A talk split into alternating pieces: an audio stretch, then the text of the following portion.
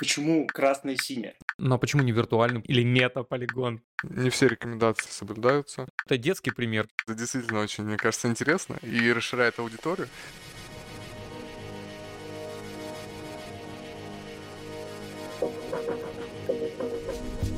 Привет! Это подкаст «Хакми, если сможешь». Здесь мы говорим о практической безопасности, современных киберугрозах и защите от них. И сегодня наш первый выпуск в новом формате. Сегодня вы не услышите запись экспертов с наших форумов, таких как Positive Hack Days или Standoff. Кстати, ближайший пройдет уже в этом мае. Следите за новостями, покупайте билеты. А, а сегодня мы пригласили настоящего живого гостя, Олега Иванова, руководителя группы автоматизации и эксплуатации Positive Technologies. А, Олег также отвечает за техническую составляющую киберполигона за стендов. Олег, привет. Привет. Сегодня мы будем говорить о киберполигонах и киберучениях. А чтобы наш разговор оставался в привычном вам техническом русле, помогать мучить Олега мне будет Артем Кулаков, который отвечает в компании за исследование безопасности мобильных приложений.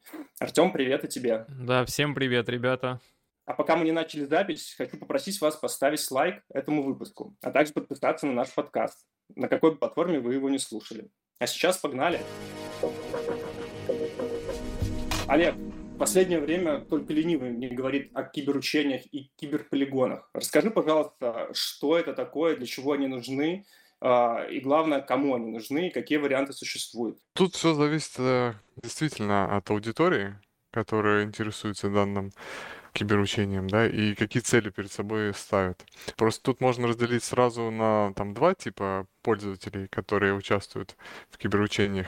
Это синие команды, команда защитников, и красные команды, команды нападающие, там хакеры, ну и еще можно по-разному называть. Что касается синих команд, то это зачастую непосредственно какие-то компании, которые хотят или отточить свои знания попробовать в режиме, когда на них ну, происходит атака, точить знания сока. А, либо они хотят, возможно, попробовать какие-то продуктовые решения для себя и выбрать между ними.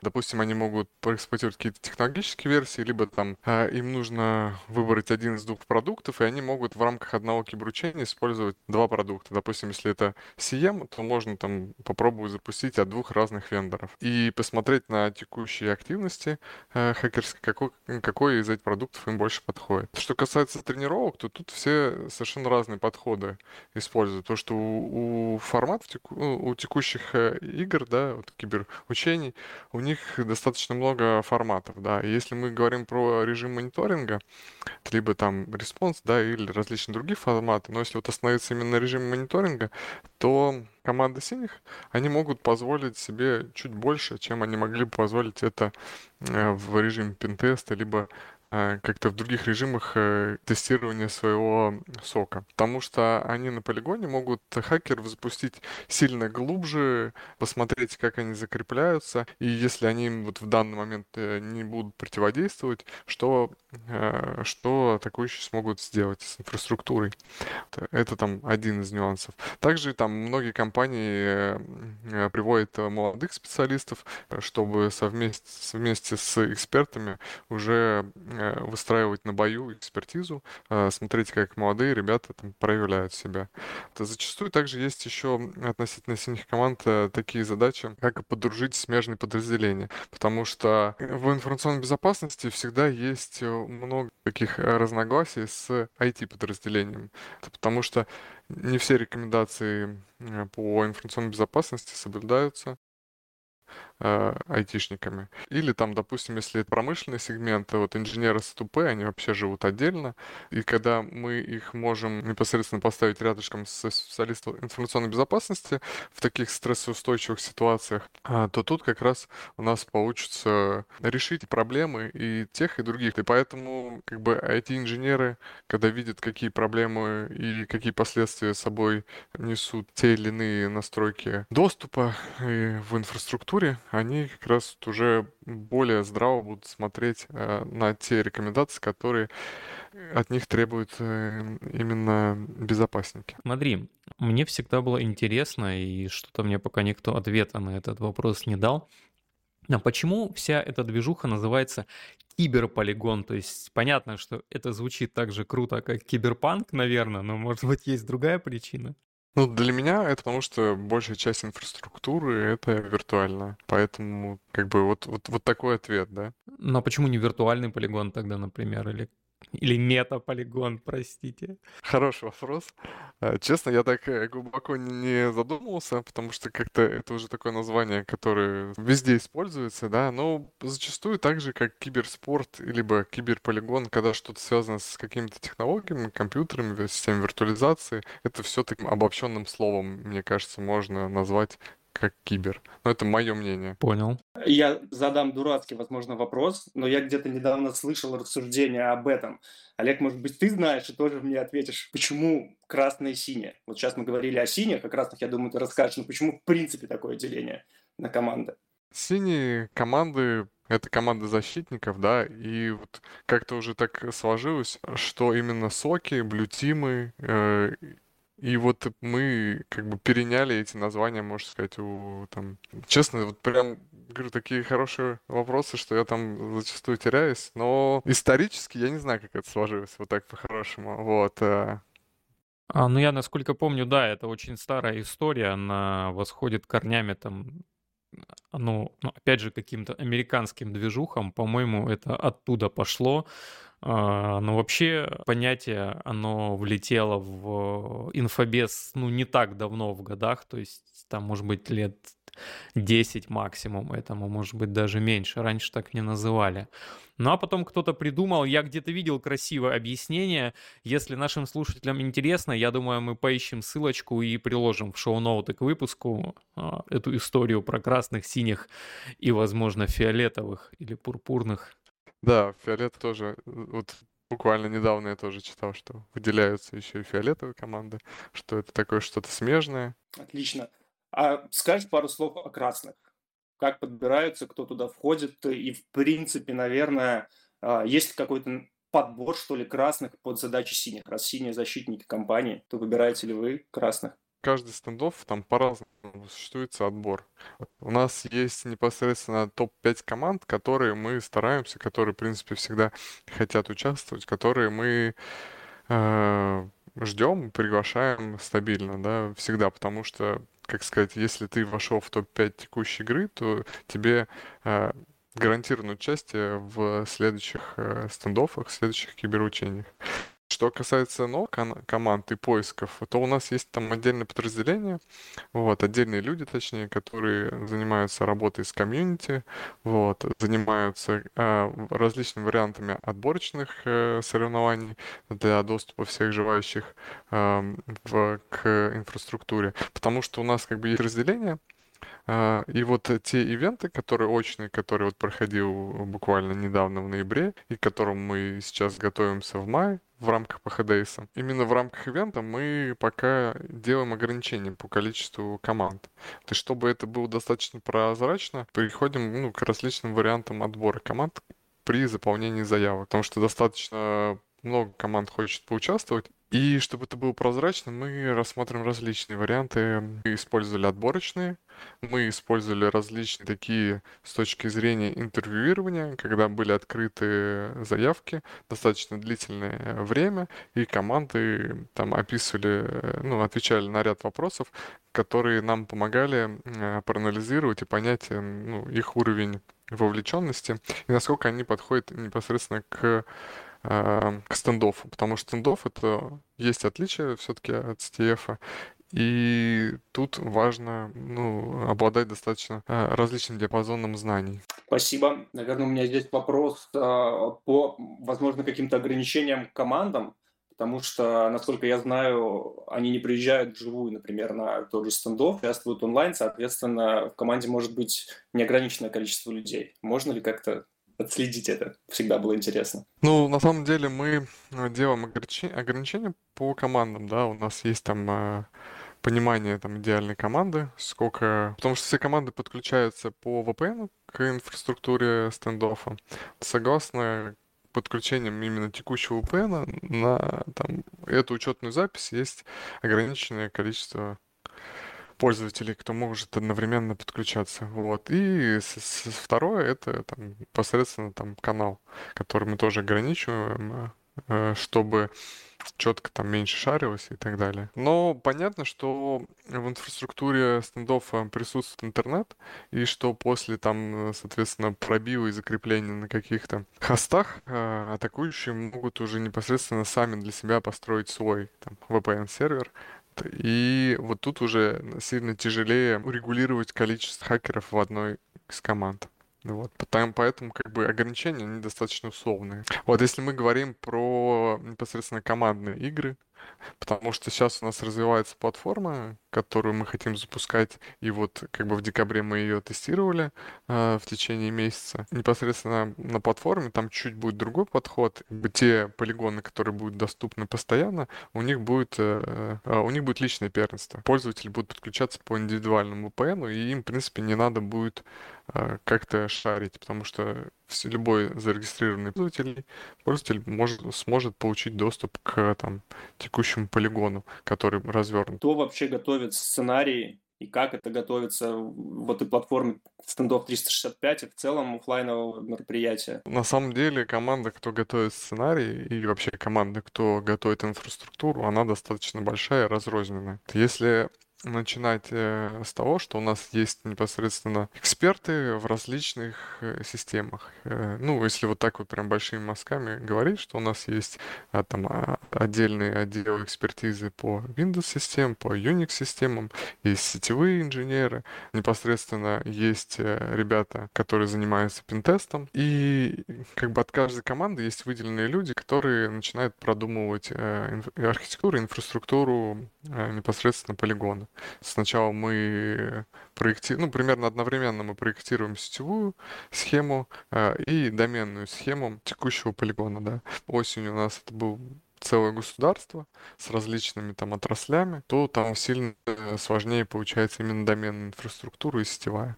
Вот разграничение доступа, сегментация. Скажи, пожалуйста, я сейчас, возможно, задам вопрос, который раскрывает много лишних подробностей, поэтому если он, он действительно раскрывает, то можешь не отвечать. Смотри, а, вот любой CTF, а, ну такой классический, наверное, характерен тем, что он полностью состоит из задач, которые могут быть решены. То есть так или иначе а, специально заложены уязвимости, и так или иначе их можно решить. А вот что касается киберполигона стендов, который, если там а, задания, которые а, решить нельзя, или, например, участники из голубой команды могут, ну, там, обновить просто сервисы у себя там где-то в инфре, и известных багов в них не будет, там, за выделенное время Day не найдешь. Вот такая ситуация возможна, что просто атакующие потратят время на какую-то подсистему и ничего там не добьются, потому что невозможно добиться на текущий момент.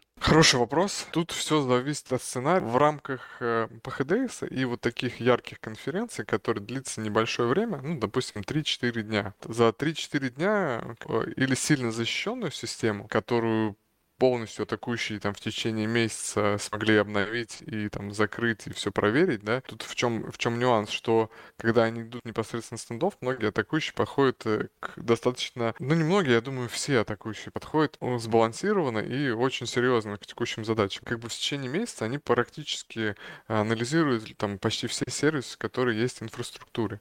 Но когда ты там работаешь непосредственно, когда у тебя сильно больше парк машин, чем мы там предоставляем в рамках там киберсоревнований, оснований, и зачастую там на работе ты не мониторишь инфраструктуру 24 часа на 7, ну, мы не говорим сейчас о соках, которые так работают, да, то тут будет тяжелее э, на работе уследить за всеми обновлениями, которые есть. Поэтому вот как раз одна из задач, которую решает Standoff, что как работать, какие подходы можно оттачивать и так далее. Ну и вот, и к чему я хотел бы вернуться.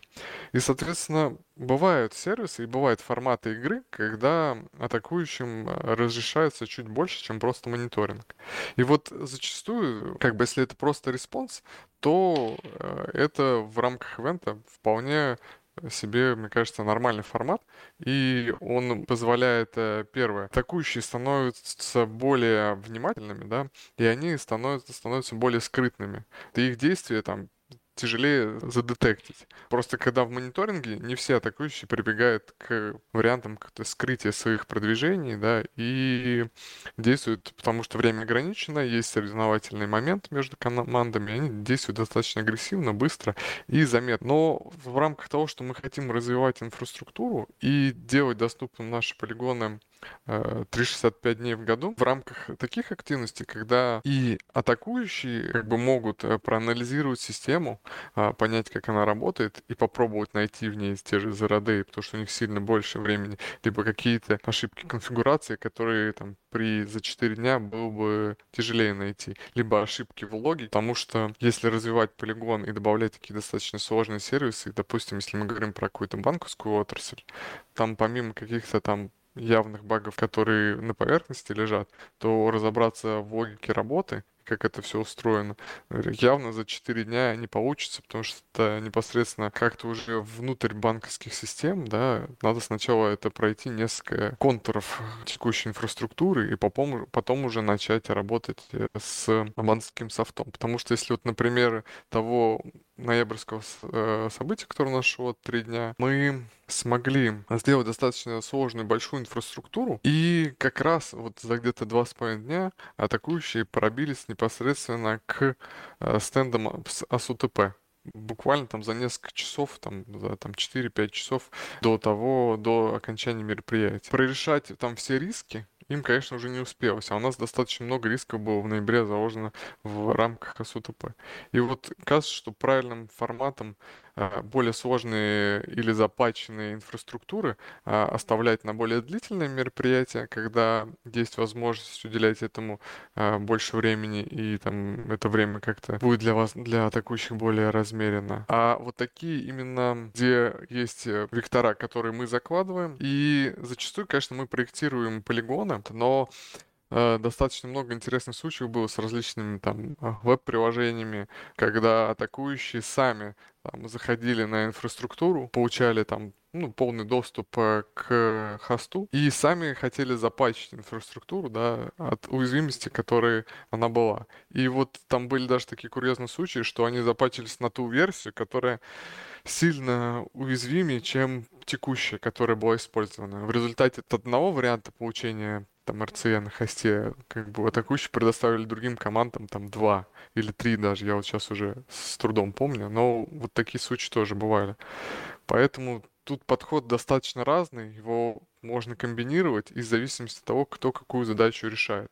Потому что и стендов как бы развивается и запускает э, там, к маю. У нас есть там обещание, к которому мы идем, стремимся платформа Bug Bounty, и вот она может как раз там э, забрать часть сервисов, э, в которых было бы интересно как раз искать уязвимости, которые не заложены и которые могут, за, за которые будут платиться вознаграждение, да, и вот эту часть как раз Э, красным будет у них достаточно больше времени и понятнее, мне кажется, сама задача, чем в инфраструктуре, когда будет все полностью закрыто, то они будут там страдать. Ну, о бакбаунте, я думаю, мы сделаем даже отдельный выпуск, потому что у меня лично, например, сейчас огромное количество вопросов на этот счет, и если я начну их задавать, то этот выпуск растянется часа на три. Отличная идея для нового выпуска. Олег, у меня такой еще вопрос. Вот мы поговорили про красных, поговорили про синих.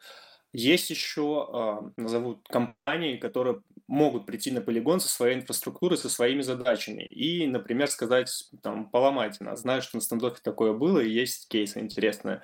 Расскажи, пожалуйста, как долго встраивать такие компании в сценарий игры? Вообще, в принципе, просто подробнее о таких кейсах. Может быть, что-то интересное было на предыдущих стендофах. Да, такой запас есть, и непосредственно там заказчики хочет встраивать, встраивать свою инфраструктуру, реальную инфраструктуру какого-то типового офиса, потому что у них такие подобные вещи пользуются там э, на их территории, да, у них там непосредственно в э, среде, и поэтому как бы они делают такое решение, предоставляют нам это, и тут все зависит непосредственно от того партнера, с кем мы работаем. Tail, вот у нас в прошлом мае участвовала Азбука Вкуса, и у них там было типовое решение э, своего магазина, непосредственно офлайн магазина, потому что они нам предоставляли и э, кассовый аппарат, и там порядка там, 10 виртуальных машин, на которых вся логика была заложена, как э, данная система функционирует у них э, в, ну, в реальных магазинах. На стенд, который они представляли, был максимально приближен к текущим, которые используются у них в, в магазинах розничной торговли скажем так. И как они перед собой ставили задачу, потому что, как я для себя понял, э, зачастую таким вот э, компаниям, как Азбука Вкуса, у них не такой большой штат IT-специалистов. Большинство решений они там покупают у подрядчиков либо у каких-то вендоров. И тут как раз они решали вопрос по безопасности, когда им подрядчики выставили все системы, как будто это на продакшн. Вот тут как раз скрываются все нюансы, как и кто относится к своей системы, насколько она там безопасна. Насколько мне известно, предварительно забегая, что Азбук Вкуса достаточно большую там работу проделала, как бы собирается продолжать свое участие, чтобы посмотреть, насколько там их ошибки были исправлены и там их замечания были учтены в, в, в следующих там ивентах, которые у нас э, будут. И также там я хотел добавить, да, еще одна компания, которая с нами. А, а можешь вот прям коротко сказать, какие риски они закладывали, что удалось реализовать? Да, конечно. Азбука вкуса для себя ставила такие достаточно... Э, ну вот что можно сказать, наверное, так вот я начал бы. Что можно сказать про азбуку вкуса? Что это достаточно взрослый и понимающий участник вот нашей киберплатформы, да? А, потому что у них были стенды, вот, они понимали, с каких сторон, сторон могут э, на них э, произвести атаки, вот, и у них были, был уже список недопустимых событий, что для их бизнеса достаточно критично.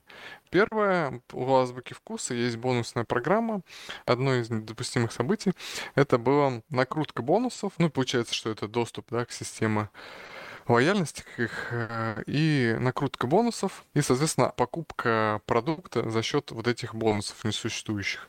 Вот, это первое. Плюс второе, а, это примерно аналогичный кейс, но это подарочные карты. У них существует там система, где можно купить подарочную карту на какую-то сумму. И, соответственно, там это звучало так, что атакующие должны выпустить новую подарочную карту, а, назначить на нее там определенный номинал, активировать активировать ее, и конечным этапом это покупка, да, проведение через кассу и оплата непосредственно этой подарочной карты. А сколько времени понадобилось, чтобы реализовать это все? Смотрите, мы воспроизводили э, структуру, похожую к инфраструктуре магазина. Значит, что у злоумышленника, который э, в реальный магазин приходит, у него есть там а, различные варианты атак, да, и там первый вариант атак — это непосредственно, когда он заходит в магазин, а обычно в магазине есть э, Wi-Fi сеть, к которому подключены внутренние сети именно магазина, с которым касса работают и другие сервисы. И, соответственно, вектор атаки, они начинают отсюда. И, соответственно, что нужно преступнику? Ему нужно очутиться недалеко от этого магазина. Вот, и поэтому у нас э, непосредственно там касса, она стояла буквально там через один хуп а, до подключения к этой вот сети азбуки. Потому что, ну, потому что как бы мы приближаемся к, ну, к той инфраструктуре, которая у них. Вот. И второй вариант развития событий, а, так как у них а, весь бэкэнд, да, все там CRM-системы, там часть находится в сети Сасбука, а часть находится как раз в закрытой сети в ЦОДе. Там было развитие событий непосредственно, когда уже атакующие смогли бы попасть внутрь, там, э, внутреннюю сеть, да, какую-то серверную сеть, вот, это там сильно больше хопов э, пробива, да, и развитие атаки уже непосредственно в той сети, вот, не в сети магазина, а в сети уже, там, как сказать, бэкэнда, где приложения работают непосредственно в, со, в ЦОДе. И вот, э, вот эти вот задачи, вот такие доступы, ну, как бы мы предоставляли атакующим.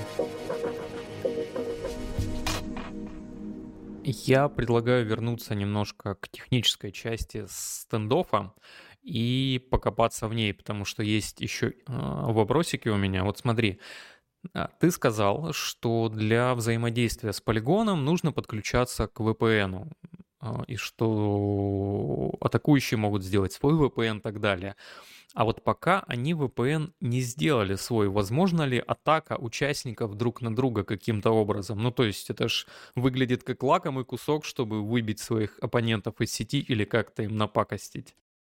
У нас правами запрещено непосредственно, да, атаковать друг друга. Поэтому, ну и плюс такой цели нет. У них же нет инфраструктуры своей в нашей, в нашем полигоне, да, у них нет каких-то выделенных виртуальных машин. Они непосредственно уже своих виртуалок подключаются по VPN и дальше уже развивают свои атаки. Честно, у нас даже не было таких э, вариантов, э, чтобы они между собой как-то конкурировали на начальном этапе существует конкуренция непосредственно за узлы, потому что у нас различные были как бы случаи да, на полигонах э, и различные форматы. Вот, если, к примеру, привести, то у нас раньше использовался такой как бы майнер, да, и надо было закрепиться на узле, получить там рутовый доступ и запустить э, непосредственно наш майнер, да. И логика запуска майнера, кто первый пришел, кто первый запустил, э, тот майнер и работает, и приносит профиль. Вторая команда, которая туда попала, соответственно, запускает э,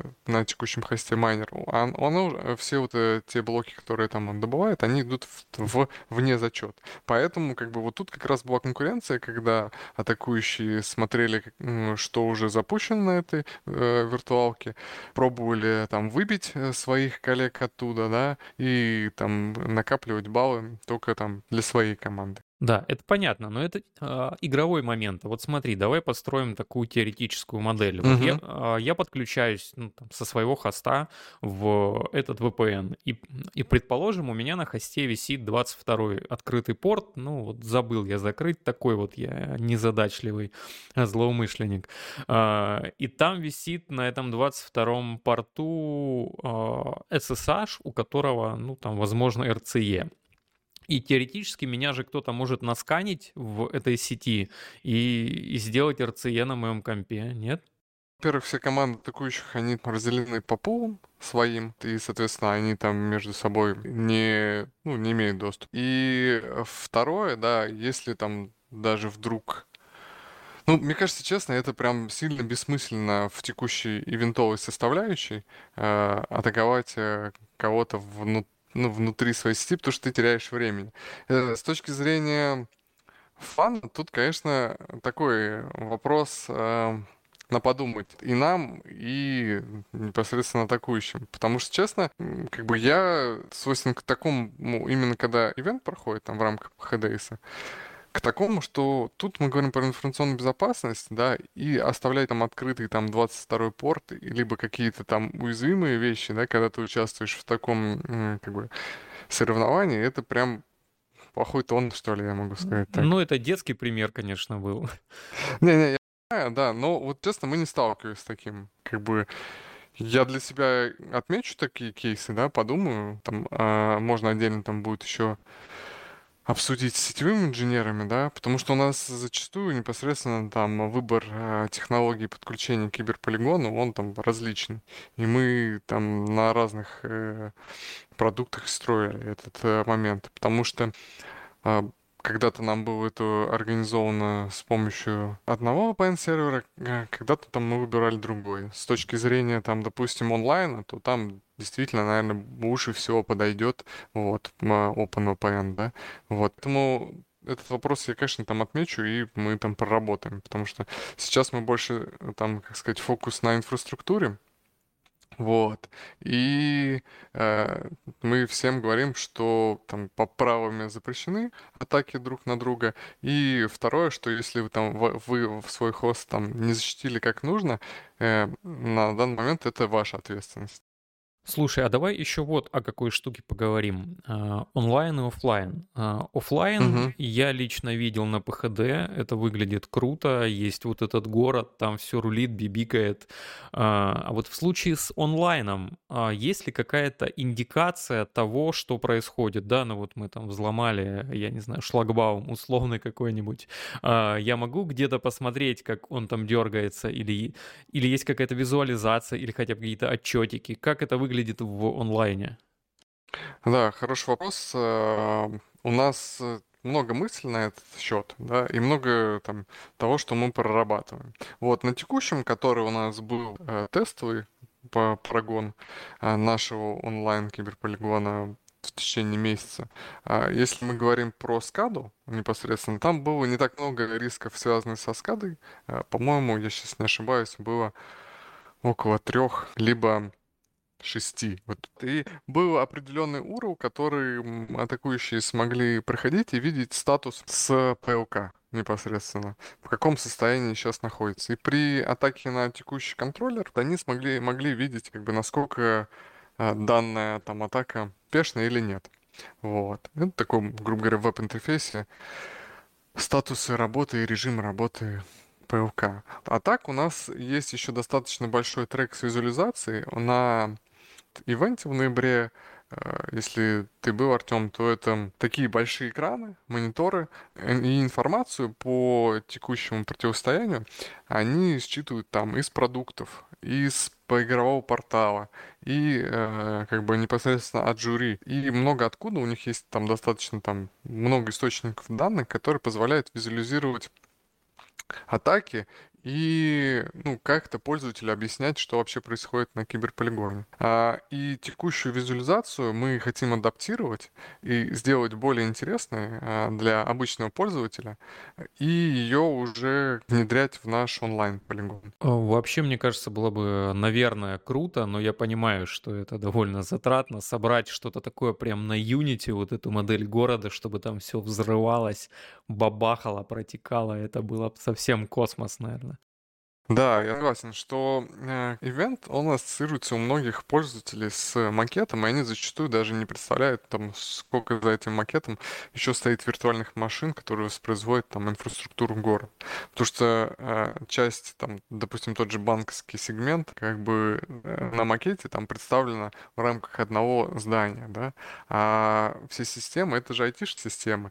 И вот как раз э, визуализацию их атак, а, вот этот прям хорошо продумать, если еще это попробовать все разрисовать, да, и там выстроить город такой весь э, компьютерный. И вот это как раз там то направление, которое должно развиваться с запуском онлайна.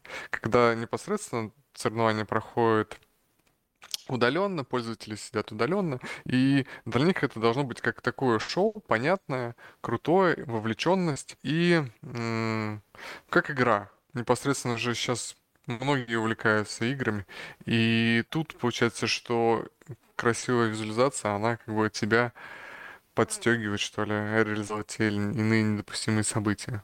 Да, знаешь, есть еще такая бесплатная идея на будущее ну, может быть, на далекое будущее. Сейчас же идет вот этот тренд на создание метавселенных. Возможно, было бы круто сделать это в виде этакой вселенной, ну, типа город, в который ты можешь подключиться и быть там обычным жителем, а там еще будут необычные жители, которые будут вот это все творить, и ты будешь наблюдать ты идешь по улице, тут бах, короче, там выброс а, из какой-нибудь, не знаю, с ядерного реактора, что-нибудь такое. Вот это было бы совсем круто, мне кажется, но это, наверное, далекое будущее. Это действительно очень, мне кажется, интересно и расширяет аудиторию. А, с точки зрения там обычного человека, мне кажется, это будет вообще супер. Как бы и поддерживаю. Да, можно билеты продавать. Да, да. Слушай, а вот э, ты сказал, что за полигоном стоит еще много всякого железа, это понятно. А, давай чуть-чуть в это погрузимся. А что там используется вообще, ну вот на физическом именно полигоне? А, это просто обычные какие-то компы или там есть все-таки какие-то серьезные PLK, программируемый логический контроллер, если кто-то не в курсе сокращения. Или там все сделано на условных там Raspberry Arduino, да, там просто на коленке собрано. А, вот хочется техногишочков, подробностей. Ну, тут я попробую как бы чуть-чуть общими фразами, наверное, тоже сказать, потому что непосредственно я бы вам рекомендовал э, сделать еще отдельный выпуск с нашим Владимиром, да, вот Владимир Назаров, это как раз тот человек, который отвечает полностью за всю АСТПшную, промышленную наш сегмент, да, и непосредственно за макет.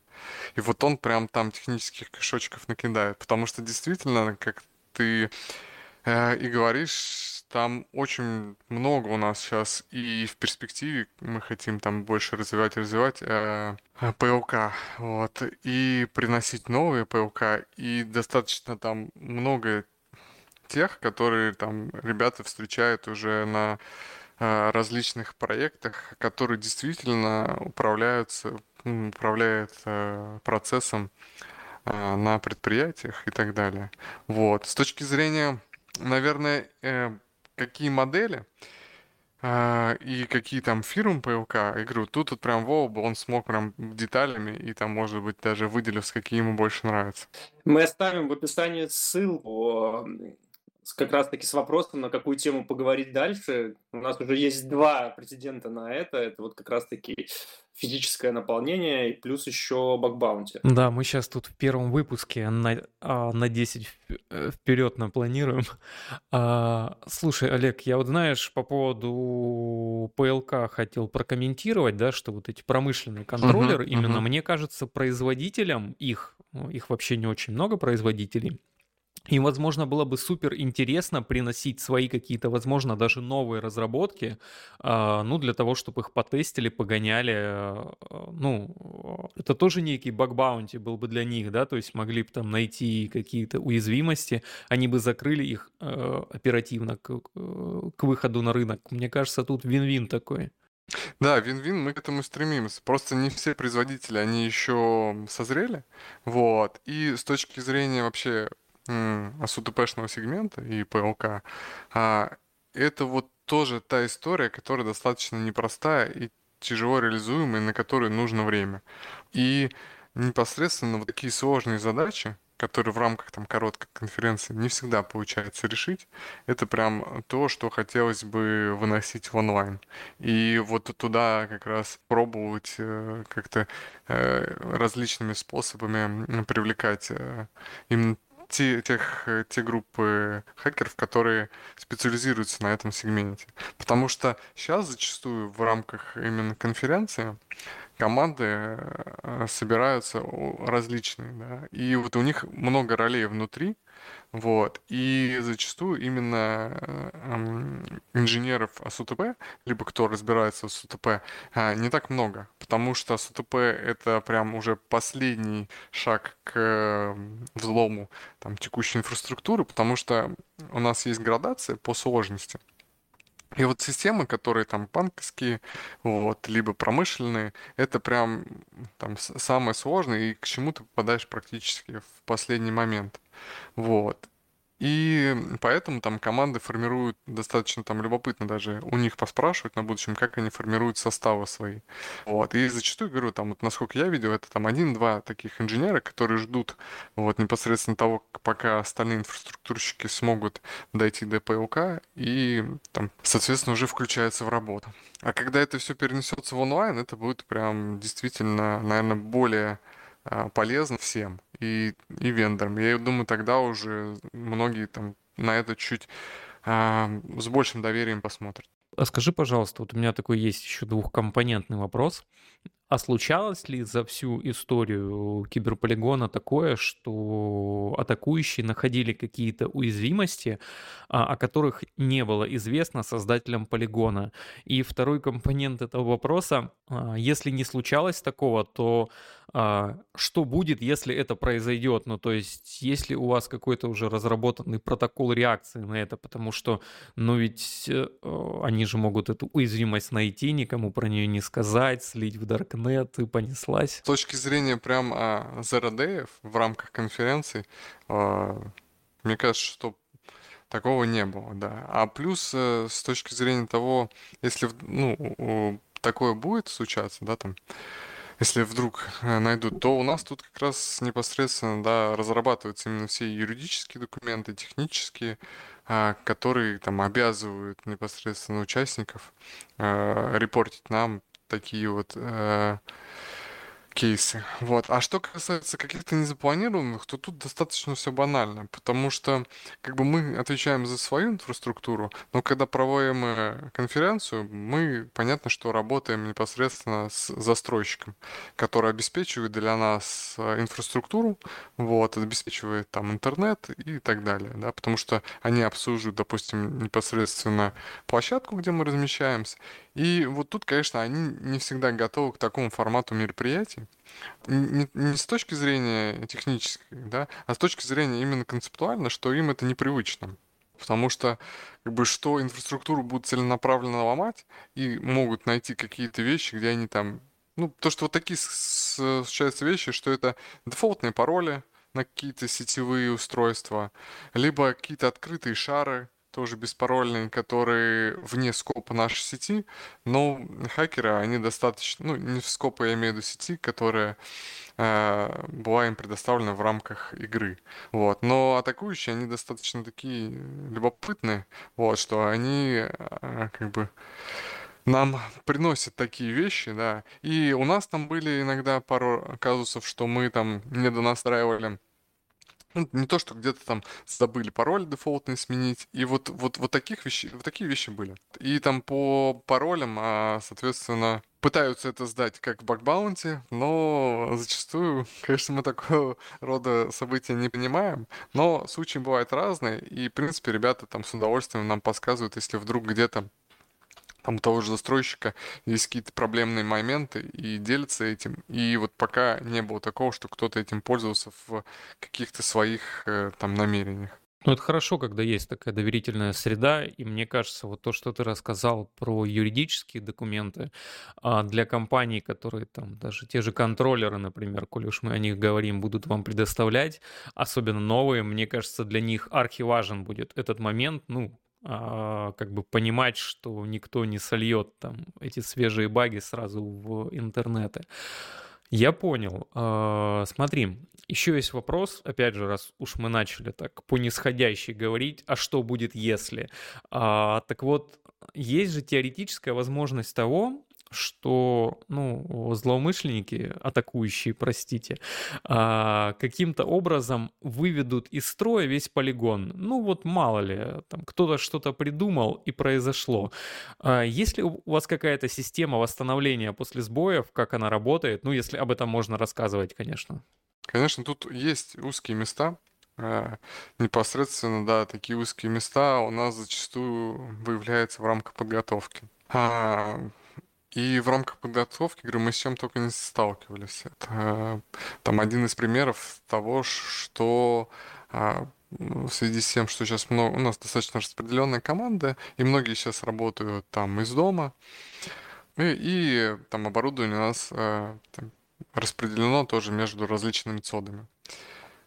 И в Москве сейчас достаточно много ведется каких-то ремонтных работ, и вот мы сталкивались с тем, что нашу непосредственно там связь до текущей инфраструктуры.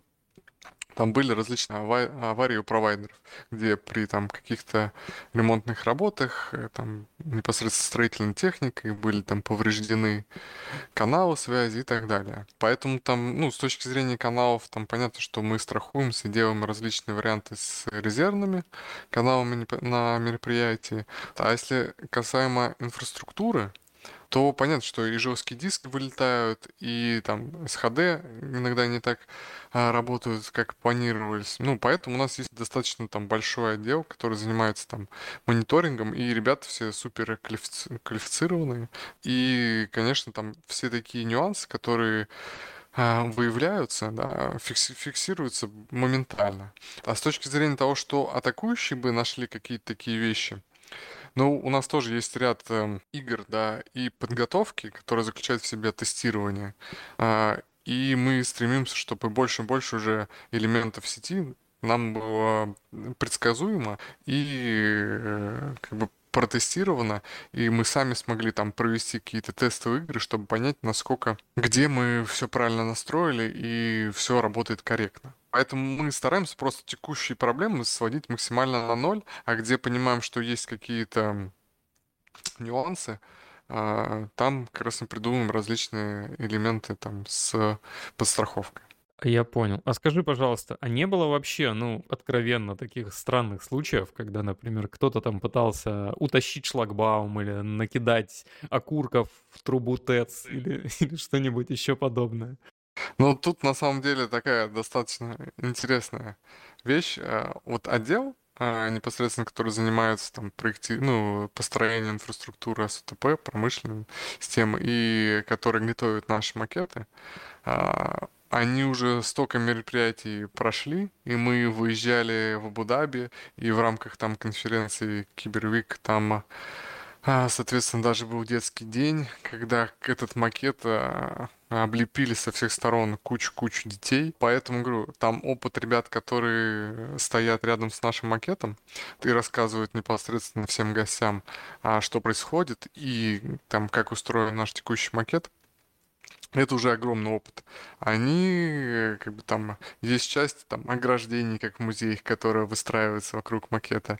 Есть определенные люди, которые там э, уже знают, какие элементы самые уязвимые, и где надо стоять и наблюдать, чтобы никто там не задел. Потому что зачастую даже во время трансляции те же самые операторы, они пытаются максимально там круто как-то снять и лезут э, камерами там ближе и ближе там, к макету.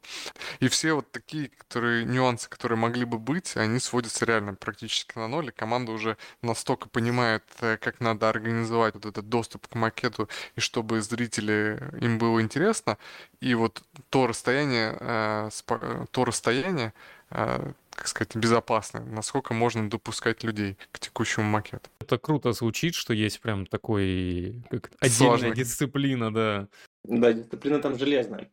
Олег, а вот, может быть, вспомнишь какой-то свой топ-2 каких-то событий на полигоне за все годы его проведения, которые, ну, просто невозможно тебе, например, или команде забыть. Возможно, связано с действиями красных, либо синих, либо организаторов, все что угодно наверное, такой один из первых, мне кажется, значимых, это была проба, когда мы вывозили наш э, а, стендов и весь макет, и всю команду на э, Хит-Б э, в Абу-Даби, и э, работали с другой аудиторией, это с, непосредственно с командами защиты, там были комбинированные команды защиты, были, соответственно, местные команды, и практически все команды атакующих а там, кроме, по-моему, сейчас что-то память не изменяет, там, одной или двух.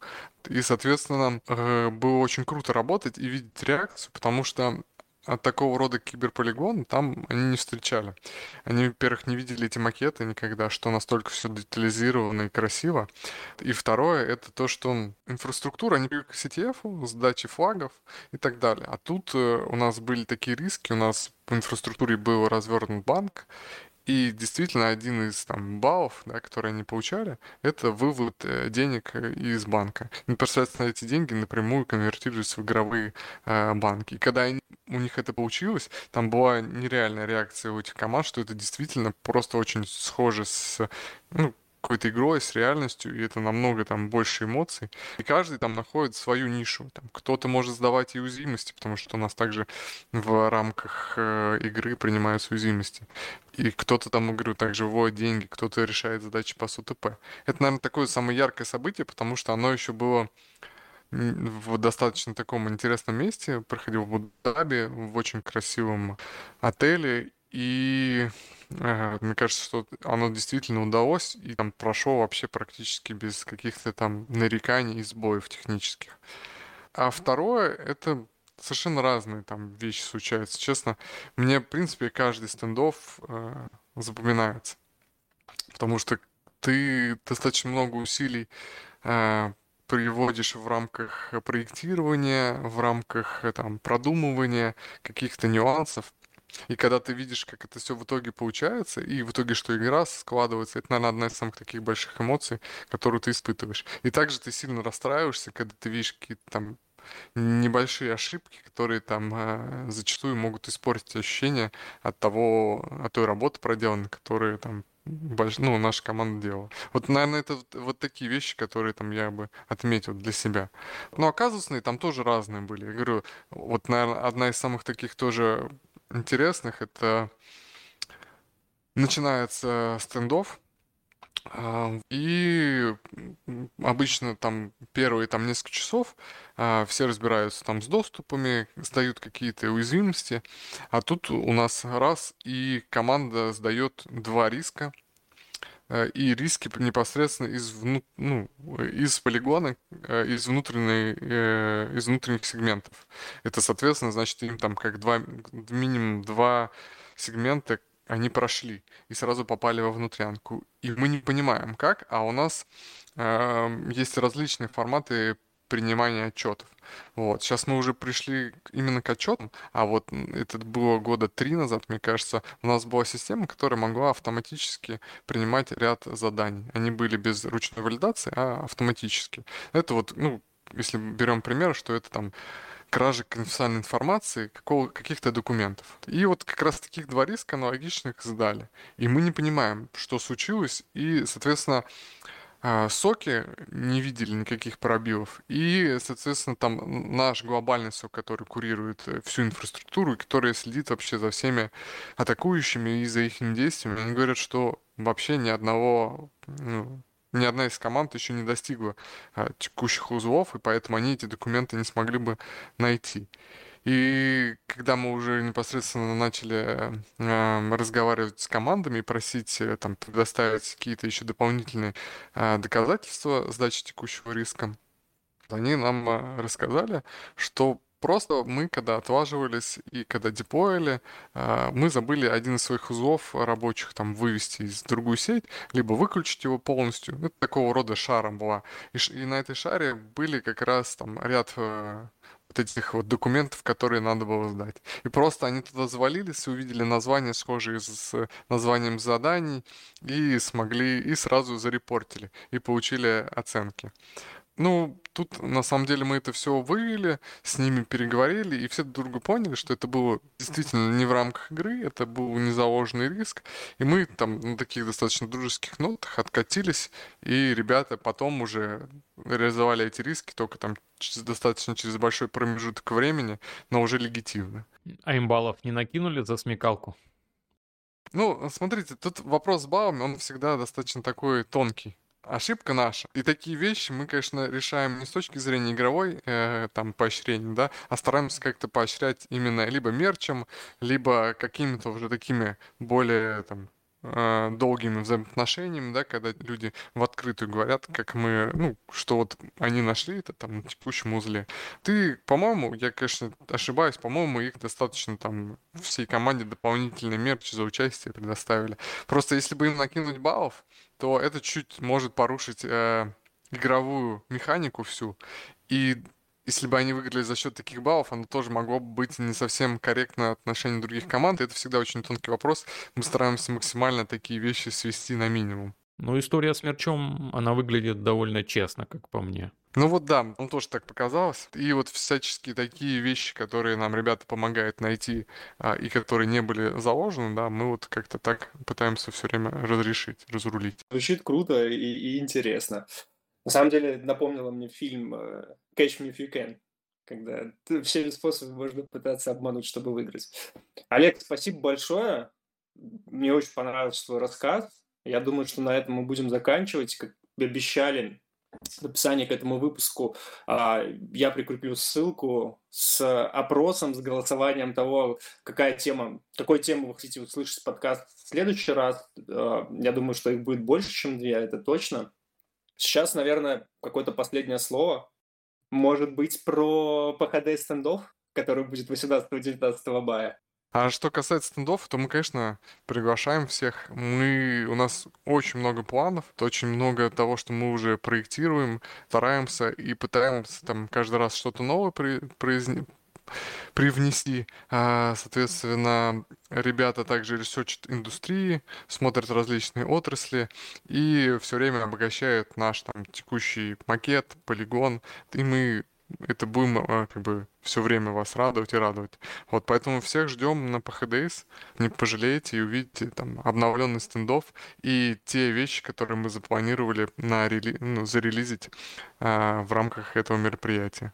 Супер. Спасибо. А если вы не поставили лайк в самом начале, то сейчас самое время подписаться. Ребят, спасибо за беседу. Да, благодарю всех. Пока-пока. Пока. -пока. Пока.